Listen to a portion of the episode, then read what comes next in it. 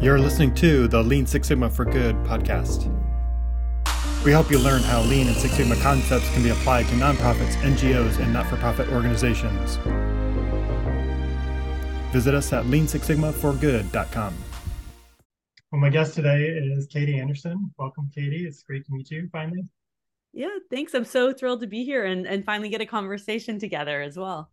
Yes. So, um, I want to go a little bit into your background. So if you could tell us a little bit about, you know, your history with work and how it led you into continuous improvement work and lean. Um, and then we'll get into discussions about the nonprofit work you've done. But um, really want to, to dig into your really interesting background because I think that's very unique compared to other people in the lean community. Yeah, thanks. And you know, when I look back in, you know, my almost 30 year career at this point you know that the uniting thread is really always about learning and being connected with people globally. I consider myself a learning enthusiast and it's really been like such such a uniting thread. I started my career off thinking i was going to be a professor and doing healthcare policy research for many years. I actually have a was awarded a fulbright scholarship and did my master's degree in australia. Um, and so i have a deep passion for healthcare as well and came at it from you know this this real desire to make a positive impact in the world. But through those years i also realized that i really like to engage with people um, directly one-on-one and see real tangible outcomes of the work that i'm doing. And well i felt really passionate about the research i was doing it didn't sort of satisfy that uh, that human connection as much for me. And I, I moved into working in hospitals and healthcare systems. And that's when i moved back to the united states in the San Francisco Bay Area, where I'm from and where I live now, and took a role at Stanford Children's Hospital, where I got exposed to lean and continuous improvement and was one of sort of the fire starters for bringing lean thinking and practice into the organization. I took another senior level role at another local um, Bay Area health system. And then 10 years ago, almost started my own consulting practice to help broader organizations, you know, of different, you know, all different sizes and industries really take on the leadership behaviors that support cultures of learning and continuous improvement. And then fortuitously during that time, my family had an opportunity to move to Japan for a year and a half. And that some of the output of that is my um, best-selling book, Learning to Lead, Leading to Learn, Lessons from Toyota leader Isao Yoshino on a lifetime of continuous learning and the Japan study tours that I lead as well. Um, so, you know, life sometimes it moves in a, in an unpredictable pattern, but when you look back, there are uniting threads through it all. That's very cool. Um, tell me a little bit more about that fire starter activity. How did was the organization already doing it, and you were one of the early people identified to go through it, or was that something you learned in school and some of your studies and tried to bring in?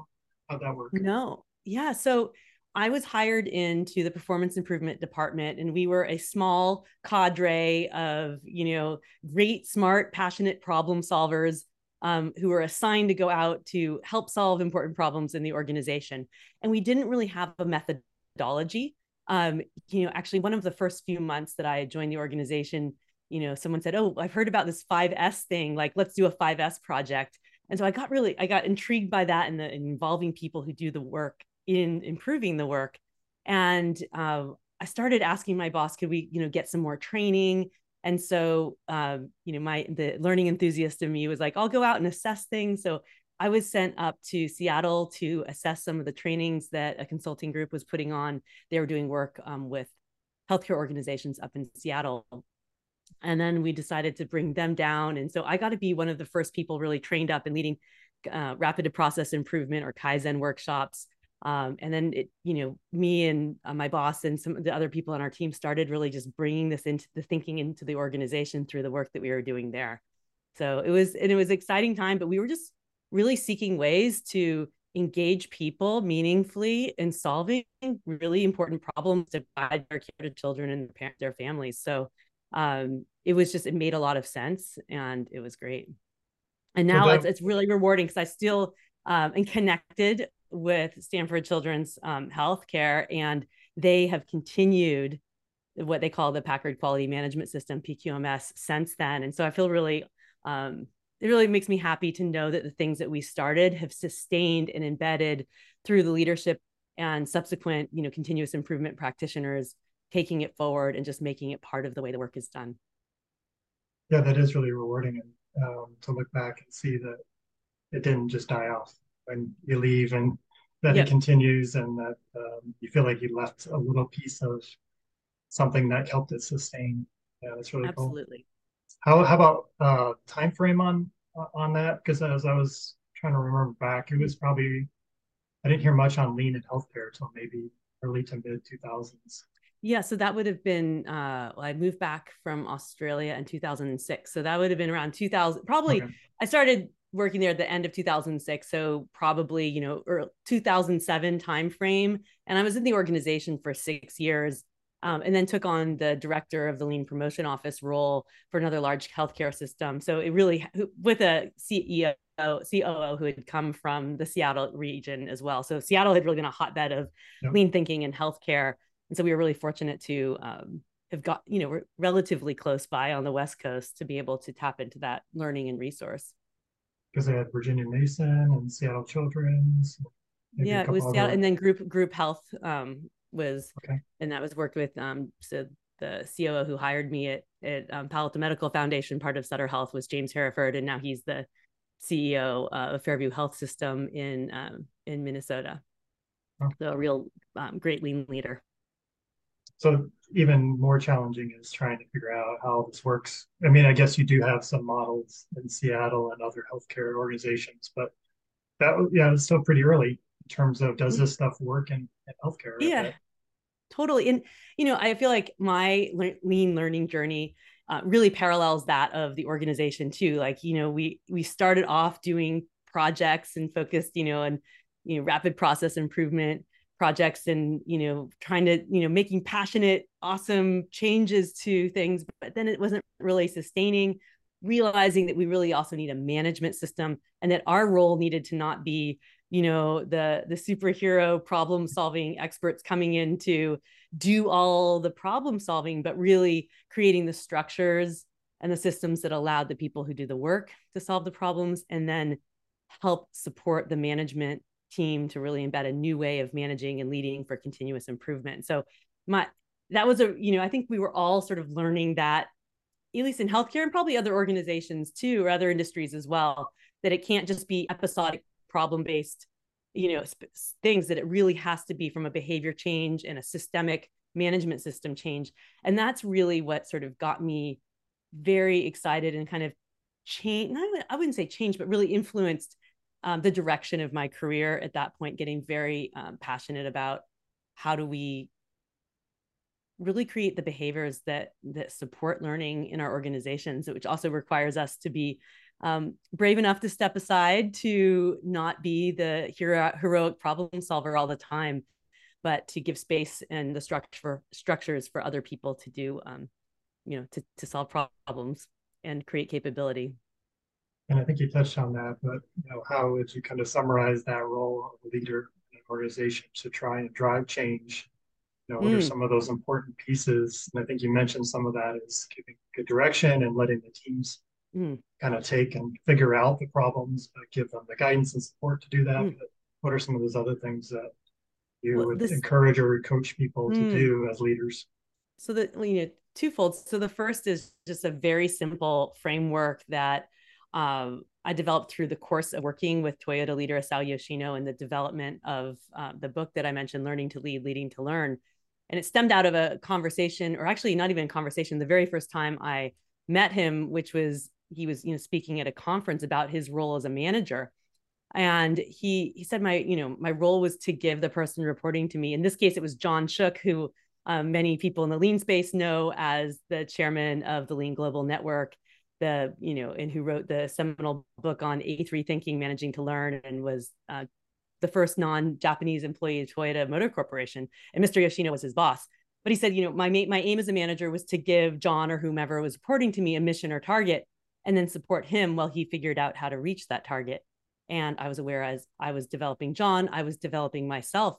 And it really had this aha moment to me then. And then it was consistent with everything he said about the leaders that he worked with and how he supported other people there's a threefold purpose of a leader and if we can do these three things we're going to be so successful, the first is to set the direction. Like, where do we need to go? What are the challenges that need to be overcome? How do we create alignment and challenge there? The second is provide the support. So, create those systems, the structures, the coaching um, that will allow people to um, be successfully move towards achieving those goals. And then the third is being willing to develop ourselves because it's hard to do both of those. And so to have the humility to know that we aren't perfect. And if we can set direction, provide support, develop ourselves, we're really going to be able to foster this um, culture of learning. And I call that the um, the leading to learn framework. And then within that providing support, there are some simple things that are that are maybe challenging for us because they're outside of the habits that we usually do. But if we can, if we want to close the gaps in our, you know, performance and of our organization, you know, continuous improvements about closing the gap from where we are today and where we need to be, we can think about behaviors following what I call the GAPS, G-A-P-S. So go see, go to Gemba, go to the place the work happens with a purpose of showing that you really care about people and that you want to check on process and making sure things are going, you know, continuously improving. And second is asking questions. You know, we so often lead in from this habit of telling and offering our suggestions or giving the answer, often from a place that comes from, you know, a good, you know, well intended, but it really takes away um, capability and opportunity for people to contribute. So, how can we ask more questions?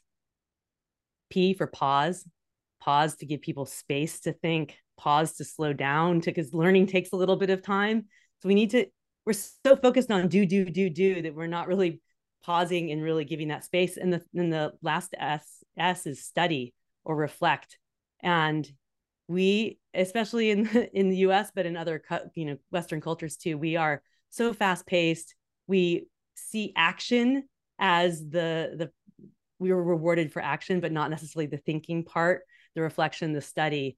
And so when we can create more of a habit of having some study and some reflection, we'll be much more effective at learning and supporting learning in our organizations. So yeah, set direction, provide support, develop yourself, and then GAPS, go see, ask questions, pause, and study, reflect.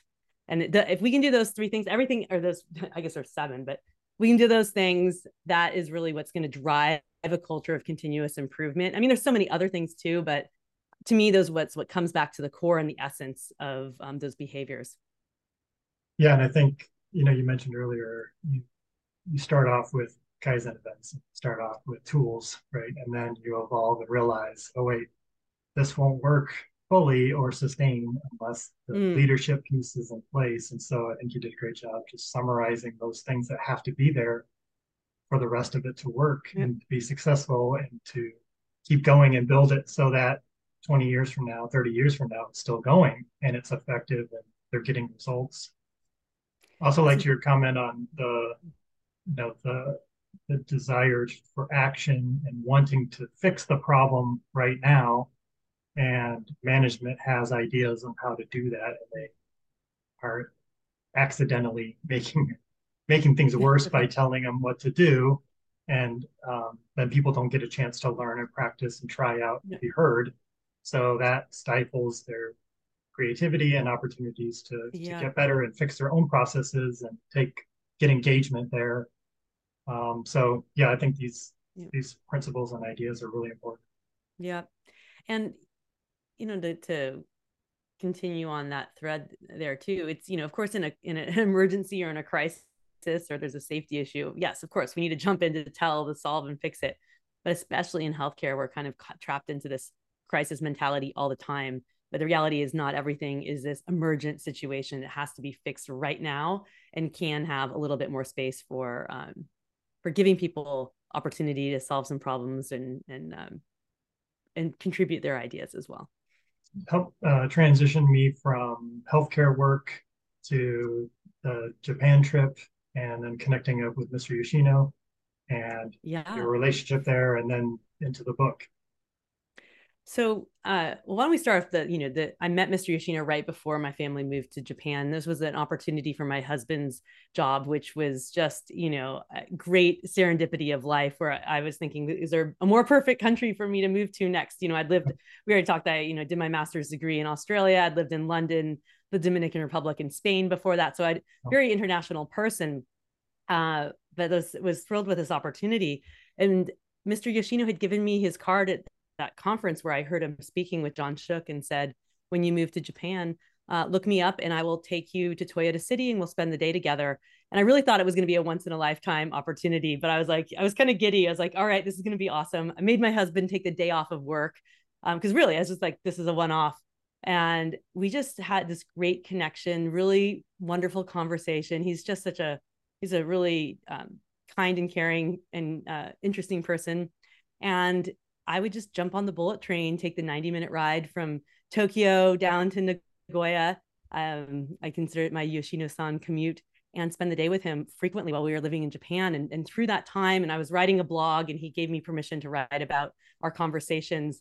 You know, people were really interested in what uh, I was learning from him and what I was learning more broadly. I was going to companies and sharing, you know, sharing what I was learning you know, being the learning enthusiast, I didn't want to just learn for myself. I wanted to have, you know, what an incredible opportunity to live in Japan. So I wanted to allow people to come on that journey with me.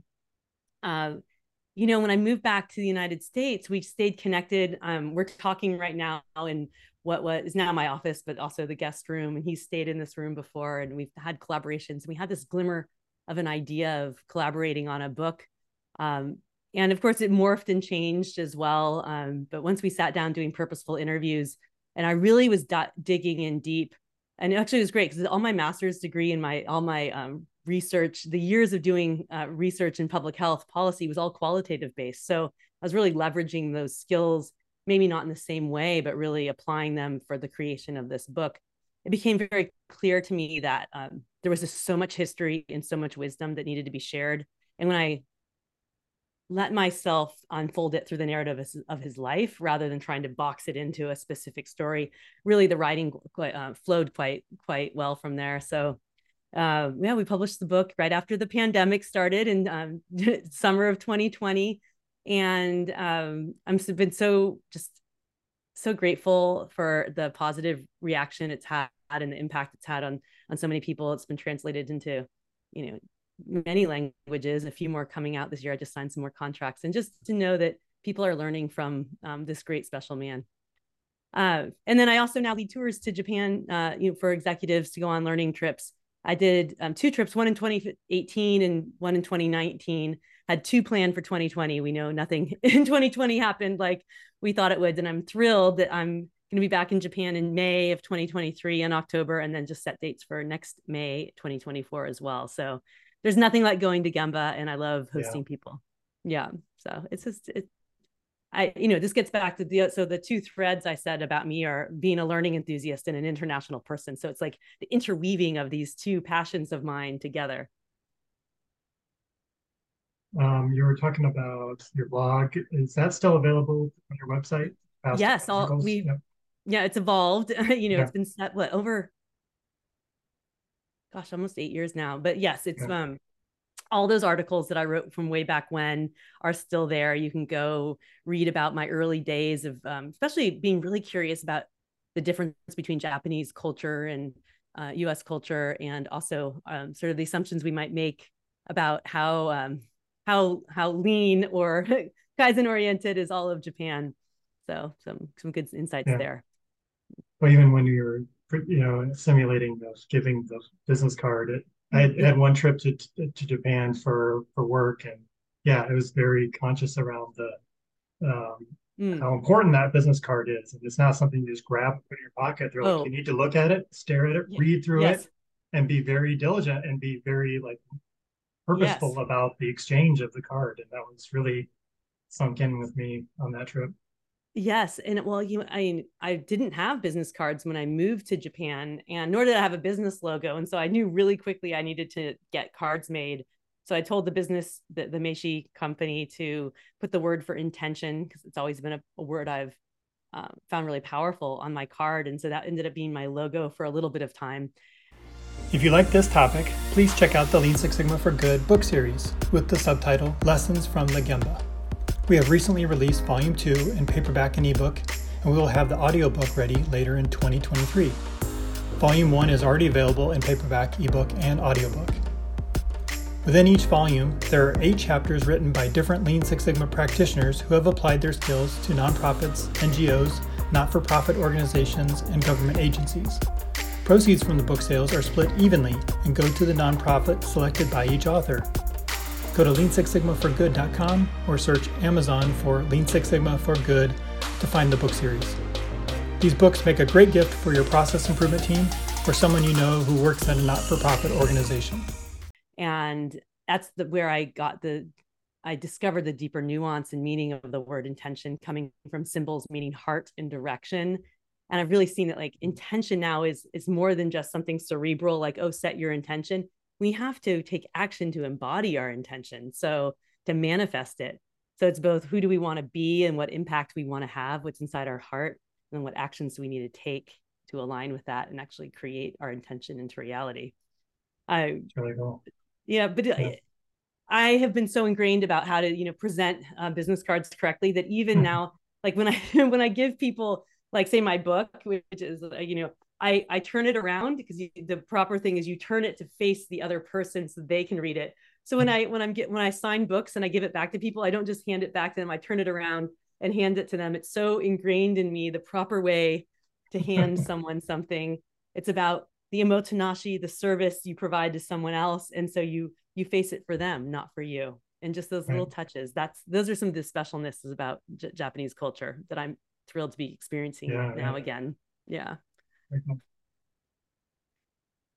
Let's see. Um, well, the book. Uh, so, what are you working on now? You said you had your consulting mm. uh, yeah work going on for maybe 10 years now what kind of clients are you do you work with um, what do you who are you serving what kind of things are you offering yeah, so I, I really see myself as that trusted advisor for people who are leading change in their organizations, usually around trying to create continuous improvement, um, learning culture, coming in to be their trusted advisor to help coach and mentor and be a sounding board to them, as well as coming in and, and doing you know trainings or um, customized learning experiences sort of that outside perspective come in and infuse energy or a new perspective that maybe they don't have in the organization around problem solving thinking and coaching um, to really help them accelerate the the change that they're trying to to launch. Uh, and it's interesting i've you know i work with companies and leaders all around the world but i'm finding that the sort of the the majority of the companies i'm working with are these large complex organizations who are really trying to bring back more of or bring into their companies more of this human centered, people centered, um, leadership focused uh, culture of continuous improvement. Maybe they've been doing a lot of projects and very technical oriented, but that you know, those leaders, those internal change leaders see a different way, and so they're they're looking for some outside support to really help help bring that in. So it's an absolute thrill to be partnering with these, you know, great great change leaders um, who I can, you know, just help accelerate the, the vision that they already have. And of course, I work, you know, I work with, you know, other size companies too, but it's interesting. It's like large government agencies, multinational, you know, biotech or, you know, manufacturing companies, large healthcare systems, all of those really complex organizations. Um, but it's really thrilling to see where so many people want that heart back into um, business and leadership. So uh, we, we're going to do it. Bring it, yeah. bring, bring in the heart and the connect the minds, right? And it works. I mean, that's it the does. Best part. It's it's yeah. it's actually a better way to do it. So it is a better way. It's just a, um, and it's great for everyone. So yeah, I think I, I feel that as well. You know, I think there's really that focus not so much on results, although those are important, but mm. really thinking more broadly around it. And that's kind of the the purpose of this whole podcast and, and work is like the triple bottom line piece of this that it's got to involve the, the people and the environment and also the organization and its goals too but um, balancing those instead of it being all about the financials and money and we make decisions on return on investment and, and payback and financial savings and stuff like that. Absolutely. I mean so you know, of course, you know, even Toyota wants the outcomes it needs to survive in business and serve, you know, create value for its customers, but they see the process and developing people is the way that you get to that. Um, there's this amazing company I take people to in Japan as well, and its uh, chairman is considered a sensei, uh, the sensei of many Toyota leaders, and their whole um, approach is like happiness is our purpose. And the the chairman wrote a book in which it, he said, um, you know, profit is excrement. It's a natural byproduct of a healthy functioning company. It can't be the, the mm-hmm. goal of it, you know? So we, our focus should be all these other things and then profit will come. Uh, return on investment will come if we focus on those right things. Yeah, I think, and that's a better way to lead. And uh, for management, I think that's even a better way to operate. You know, when they have that uh, focus on the, the happiness and desire and and engaging their people and learning and getting to know their people and mm. that's they're going to like their work better and it's turns out it's more effective so it's no brainer but i know but it, it requires us to make a shift right and so yeah. you know uh, we have to let go of that command and control or the heroics and the and the saving the day or that this concept that the leader has to have the right answer um, and and see leadership in a very different way and um, you know it it's it's hard for all of us because we were trained from our education of who can put their hand up the fastest with the right answer and yeah. you know we're rewarded for being great independent contributors earlier in our career so it's almost like this you know the, the the rug's been pulled out of us and we're not given those we're not those capabilities haven't been as like developed in us if unless we've worked directly with people who've been able to model the way and so i see a lot of our role as like um, internal and external change agents is helping helping support leaders through that transition to see that different way and to have a safe space a safe space to practice and to really connect with that heart and impact they want to have. Because i i think most people really do want to have a you know a meaningful impact and to create connection and achieve goals and it's about seeing how their actions may or may not be aligning with with achieving that it's not very many people who are like oh i want to crush the people and you know be like no. Who do i yell at today you know? I yeah i mean what they start they have something else going on in their lives if that's what's right. you know driving them. Um but yeah so people want to do the right thing they just don't necessarily know how. Um, going back to healthcare a little bit, is there any projects or successes that stand out that you think about or remember? Um, yeah, well, there's so many, particularly from Stanford Children's Hospital, um, where I my hands were much more like in, you know, I was like doing a lot of the improvement work side by side with um, the, you know, the the clinicians and the man the management staff.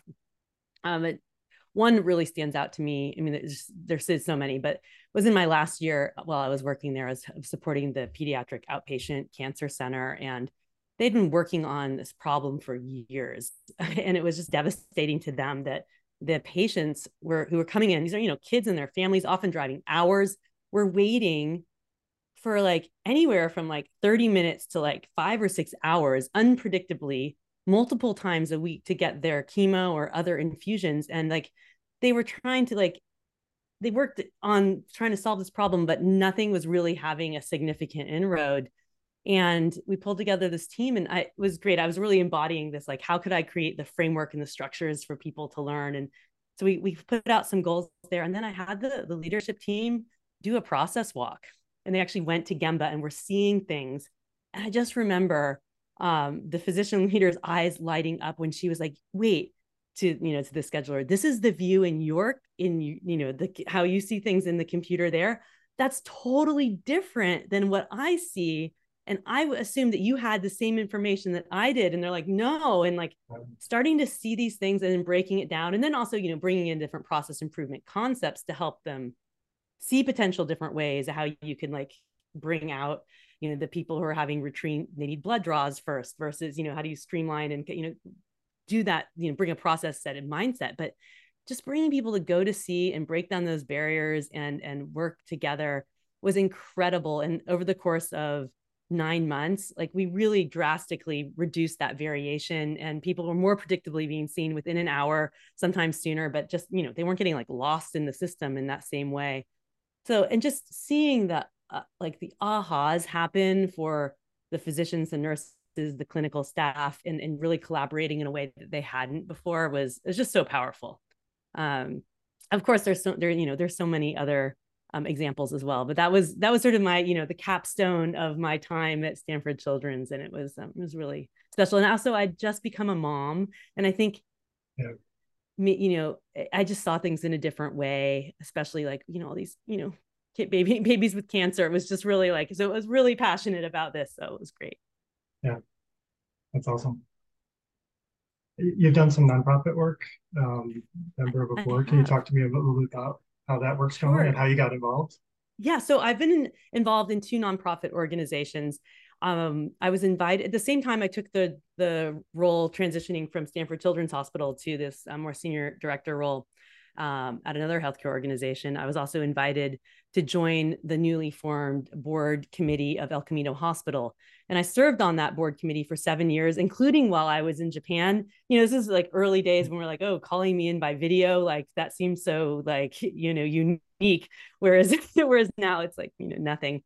Uh, so that was a very rewarding time. And I learned so much about being on a nonprofit board and a healthcare system board. And it's also, you know, it was a, it's a community board. So there were a lot of government regulations um, and, and, how to really um, come out at things from a governance standpoint, not a management standpoint, not a consultant standpoint, but really from that, um, that side of governance. And then five years ago, I was invited to join the board of the Mother's Milk Bank, which is a nonprofit in Northern California serving um, babies and their families who, um, well, I guess the babies who need um, human breast milk aren't able to get it for a variety of reasons. Either they're in the NICU or at home. And so it's been a really, it's a, you know, this is a very different, it's a very different nonprofit experience. It's a, we're a small board uh, made of, you know, local community members all helping guide and steer the organization. And it's really been going through a transformation of being a more uh, localized um, provider to really, you know, it's the production's expanded and it's really having a broad, a broad reach. And we're at the time of this recording, recruiting a new um, CEO role for the Mother's Milk Bank. So um, super exciting time. And I'm also, you know, learning a lot from hiring from from that perspective of managing the board. I'm now the um, the chair of the board as well. How do you bring in what you've learned over the years into those yeah. organizations as a board member? Mm. Um, what do you think is helpful? Because that's part of this podcast too. Is is there's what's what can help some of the nonprofits or government agencies address some of these societal issues um, mm. and it's a it's a combination of all these different groups working together in a different way and it, but i think it's also yeah. the leadership pieces you were talking about earlier and it's flow issues and better ways of doing things um, and governance you mentioned um, having structure in place like that yeah. What did you have you seen or what have you helped kind of drive those two different organizations? So you know the the el camino hospital quality committee board was my first um, board position. So there's a lot of learning just about governance and and how the board committee works together. Uh, for both of my board positions uh, i know one of the uh, the reasons that i was tapped was for my process and leadership mindset and, and the skills that I bring and the work that I do.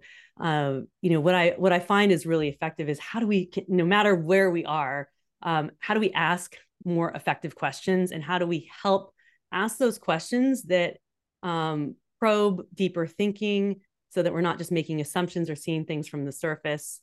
Um, some of the things that we did that I, I know is helpful in doing uh, at both organizations was using better process behavior charts to, you know, I was inspired by Mark Graban's book about how do you how do you look at data so you're not responding to uh, so sorry measure, measures of success is Mark Graban's book, uh, but how do you not be responding to just like normal variation? Because often just the graphs that are shown like you know we would end up having a half hour conversation on something that's actually normal variation.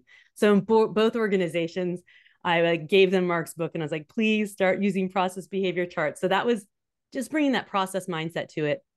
And then uh, what's been really uh, just great from a learning perspective as well as contributing as as my role of the mother's milk bank when we came on board the board was when we when i and another um, person came on, the board was in a transition state of moving from what's known more as like a, a rowing board. So the board members really kind of doing more of the work to a steering board.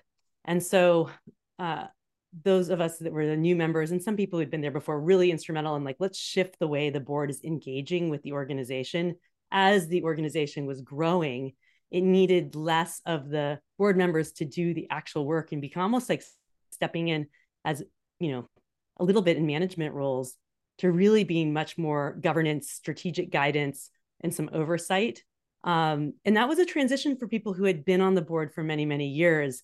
Um, and it was a good learning for for me too about how do we what does governance really mean? And how do we how do we show up differently when we're in a management role versus in a, in a truly in a governance role?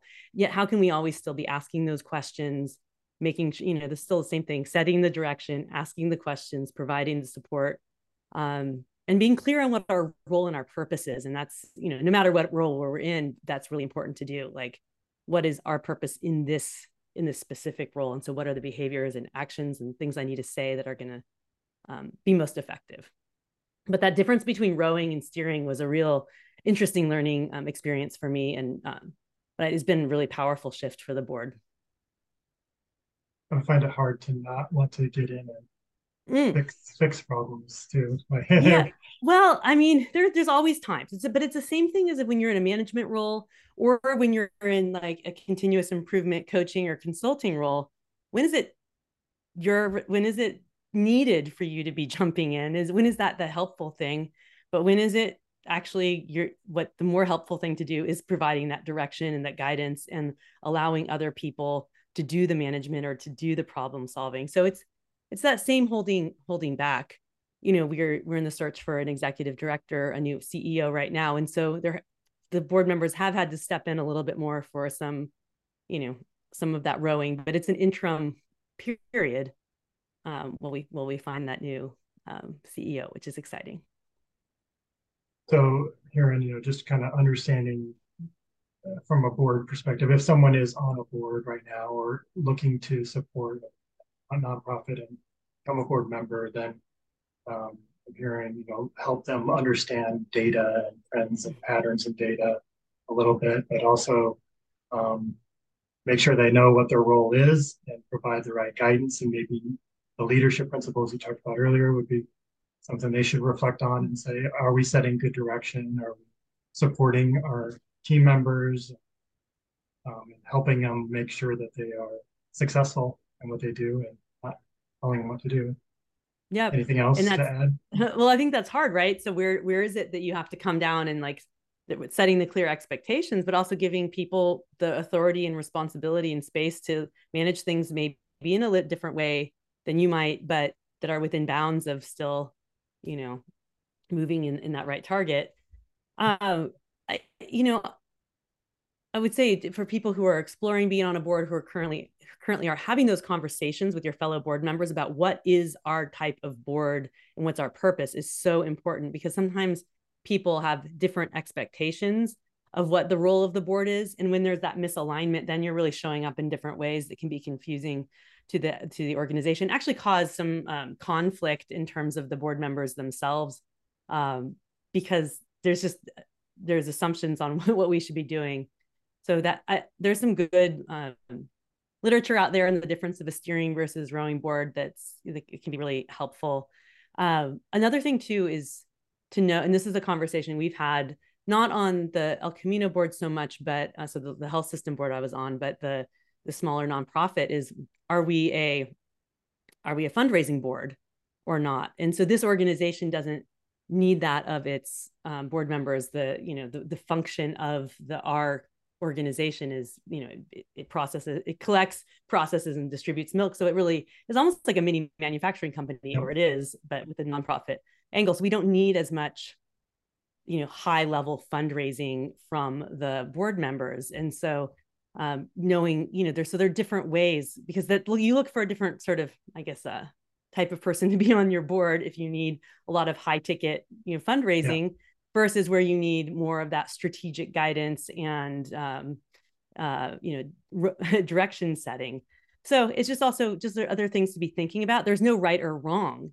It's just getting clarity on what's needed and what's the purpose and then making sure that people all um, all are clear on that.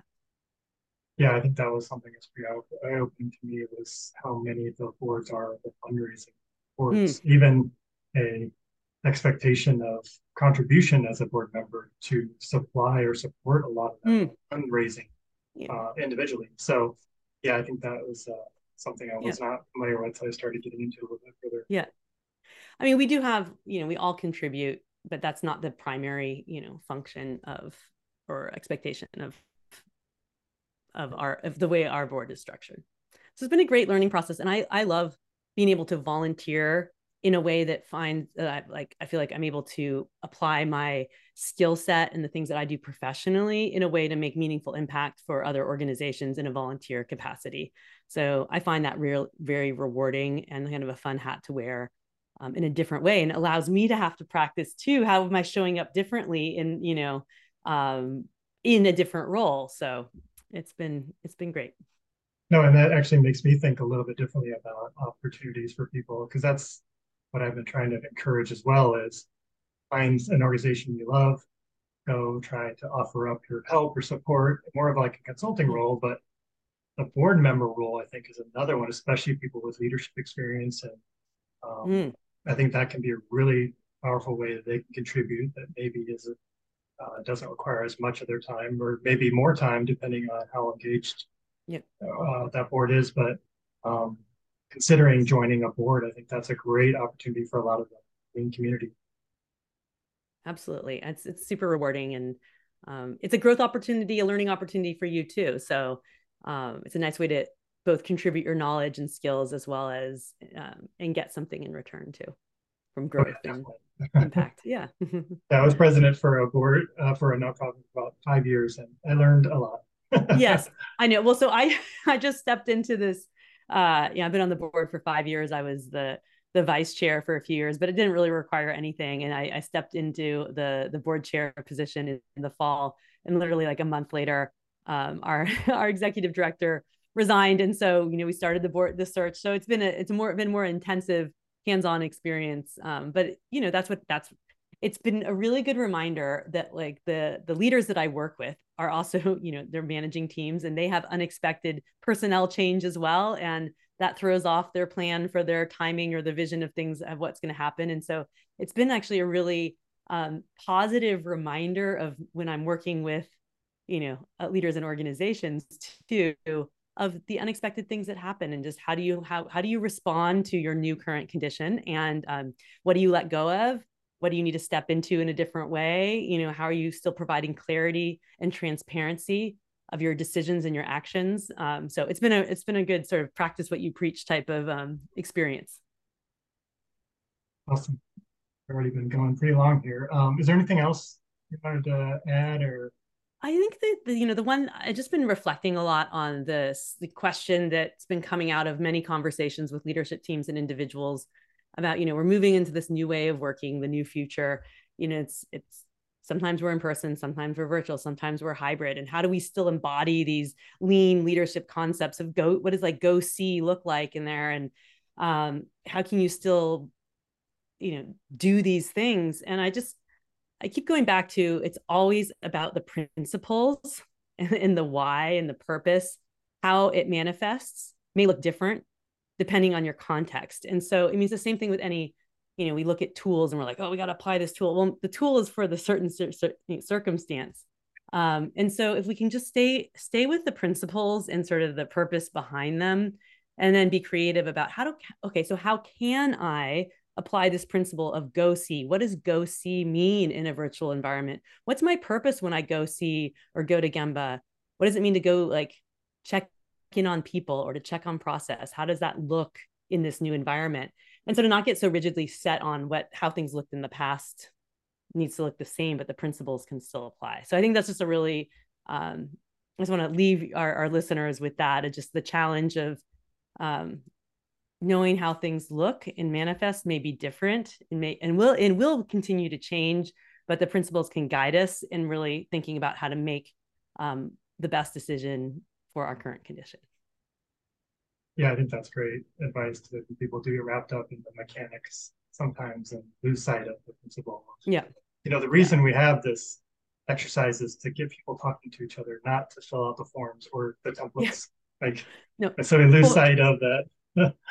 totally. I was just, I just this week and was one of my, my big projects last month was putting uh, leading putting together and then leading live a um, how to A3 masterclass with Isao Yoshino. And this was driven out of just what I was seeing so much of people getting focused on just the tool and the template and getting kind of rigid around that and then forget not even realizing sort of the flexibility behind the tool. And so it was a really fun workshop to collaborate on with him. Someone was saying like how do i get away from being like a template zombie? And i'm like yeah this is the thinking process. Yeah. the tool is not the magic it's in the it's in the it's in the principles and the thinking behind it so yeah totally template zombie i like it yeah no it's like template zombie that's a good one so how, how can yeah how can people get a hold of you um, yeah. to, and learn about your events or tours or site Japan trips, uh, book? Yeah, well, so many things. The best, you know, the sort of everything in one stop shop is my website. So KBJ Anderson with an O N, K B J A N D E R S O N on com. You can go back and dig into my blog archives for those early reflections of what I was learning in Japan. There's links to my book, Learning to Lead, Leading to Learn, which is available in audiobook, ebook, and paperback. You can get it on Amazon and many um, you know many other online retailers as well um, and then you know you can learn about how i how i work with clients and sometimes i'm offering you know online collaboration learning opportunities either led by me or me with mr yoshino. So that's always fun. And of course my japan study trips are on my website. And then you of course linkedin as well. Um, that's a great place to connect and sort of stay up to date on everything that's happening. Um, i'm on twitter and youtube as well. So so many different places but go to kbjanderson.com and you will get access to everything from there. Okay, and I'll should, I'll put those in the show notes as well. Okay, great. So, thank you. Yeah, thank you so much for this time. It was wonderful. Oh, I'm so happy. A lot of good learnings, and um, I think people enjoyed listening to this. Oh, thank you. Well, it's a pleasure to finally have uh, connect and have the conversation. Now we get to grow our chain of learning, as I like to call it. All right. So, that yeah. awesome. Thank you. thank you so much. Thanks, everyone. Are you interested in learning more about Lean and Six Sigma? Or are you looking to expand your existing skills to apply them to environmental impacts at your work or in the local community? Check out our free online course called Lean Six Sigma and the Environment on thinkific.com. We'll teach you about the lean forms of waste and waste walks, which stands for water, air emissions, solid waste, toxins, and energy. We'll go over examples of reducing electricity and solid waste teach you how to involve your facilities and environment safety and health personnel. We'll provide guidance on how to green your 5S and Lean Kaizen events, and many other tools specific to finding environmental opportunities. Learn more at lean6sigmaenvironment.org.